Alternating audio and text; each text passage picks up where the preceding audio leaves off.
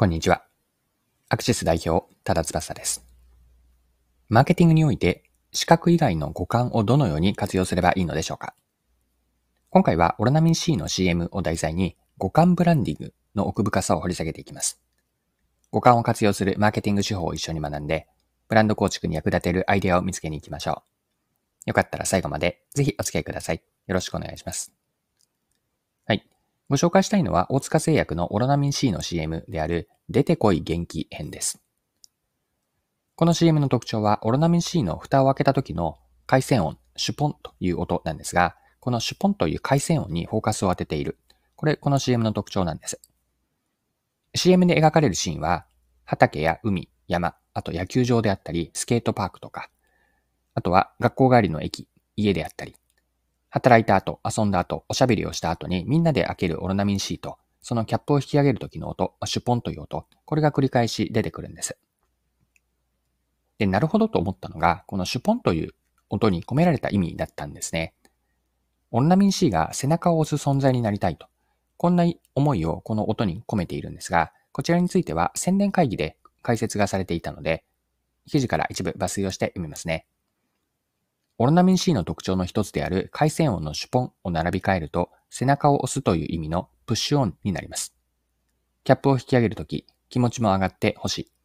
オロナミン C を開ける手元。ただそれだけ。そんな何の変哲もない尊い日常をできるだけありのままに、そしてオロナミン C でしか描けないことを深く映し出したいと思い、撮影と監督をお願いした上田さんと丁寧に積み上げました。以上が宣伝会議2023年の2月21日の記事からの引用でした。オロナミン C の回線をするとき、蓋を開けるときのシュポンという音には、これを言語化しただけではなくて、背中を押すという意味のプッシュオン、これをもじって、キャップを引き上げるときに気持ちも上がってほしいという思いを込めたと。これも興味深いと思いました。はい。ではですね、このオロナミン C の CM から学べることについて掘り下げていきましょう。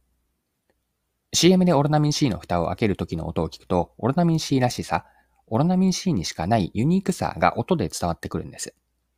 音で商品のらしさを表現して訴求しているわけです。シュポンという音を映像とともに聞くことで、オロナミン C をまた飲みたくなる、蓋を開けてまさにこれから飲もうとする体験を疑似的にできる感覚が得られるんです。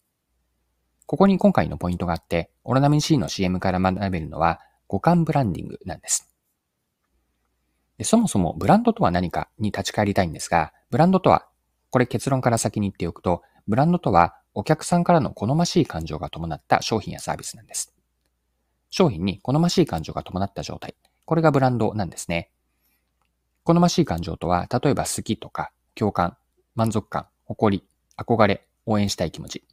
こういったことを好ましい感情と言っているんですが、好ましい感情が深いほど強いブランドなんです。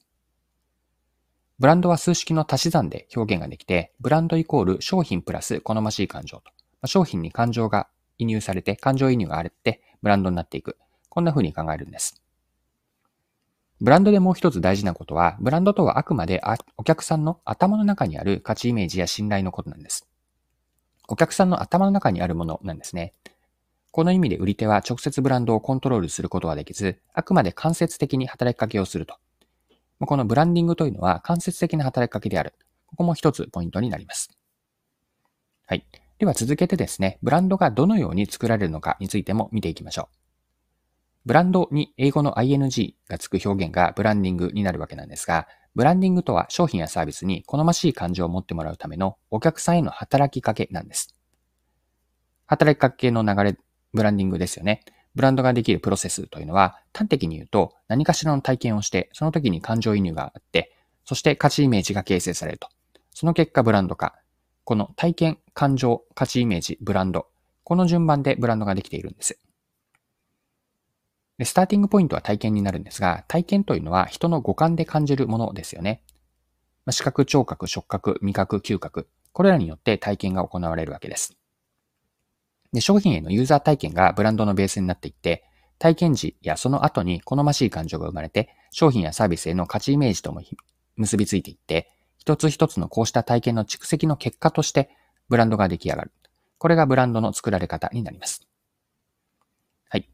ここでオロナミン C に話を戻すと、オロナミン C は飲料なので、味や香り、ボトルの見た目とか、触り心地から商品を体験するものです。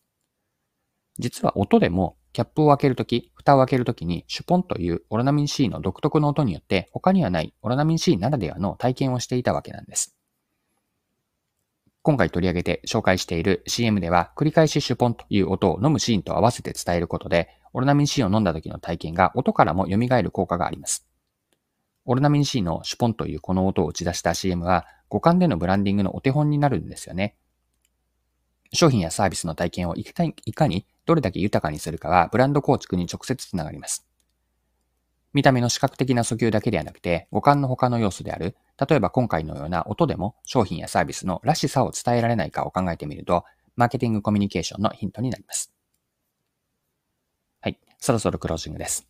今回はオロナミ C の CM を取り上げて学べることを見てきました。最後に学びのポイントを振り返ってまとめておきましょう。今回、キーワードは五感ブランディングでした。そもそもブランドとは何かですが、ブランドとはお客さんからの好ましい感情が伴った商品やサービスです。商品へのユーザー体験時に好ましい感情が生まれて、商品の価値イメージが形成されて、一つ一つの体験の蓄積の結果としてブランドが出来上がります。五感での訴求によって商品やサービスの体験を豊かにし、他にはない存在、ブランドを目指そうと。これが今回の学びまとめになります。はい。今回も貴重なお時間を使って最後までお付き合いいただきありがとうございました。それでは今日も素敵な一日にしていきましょう。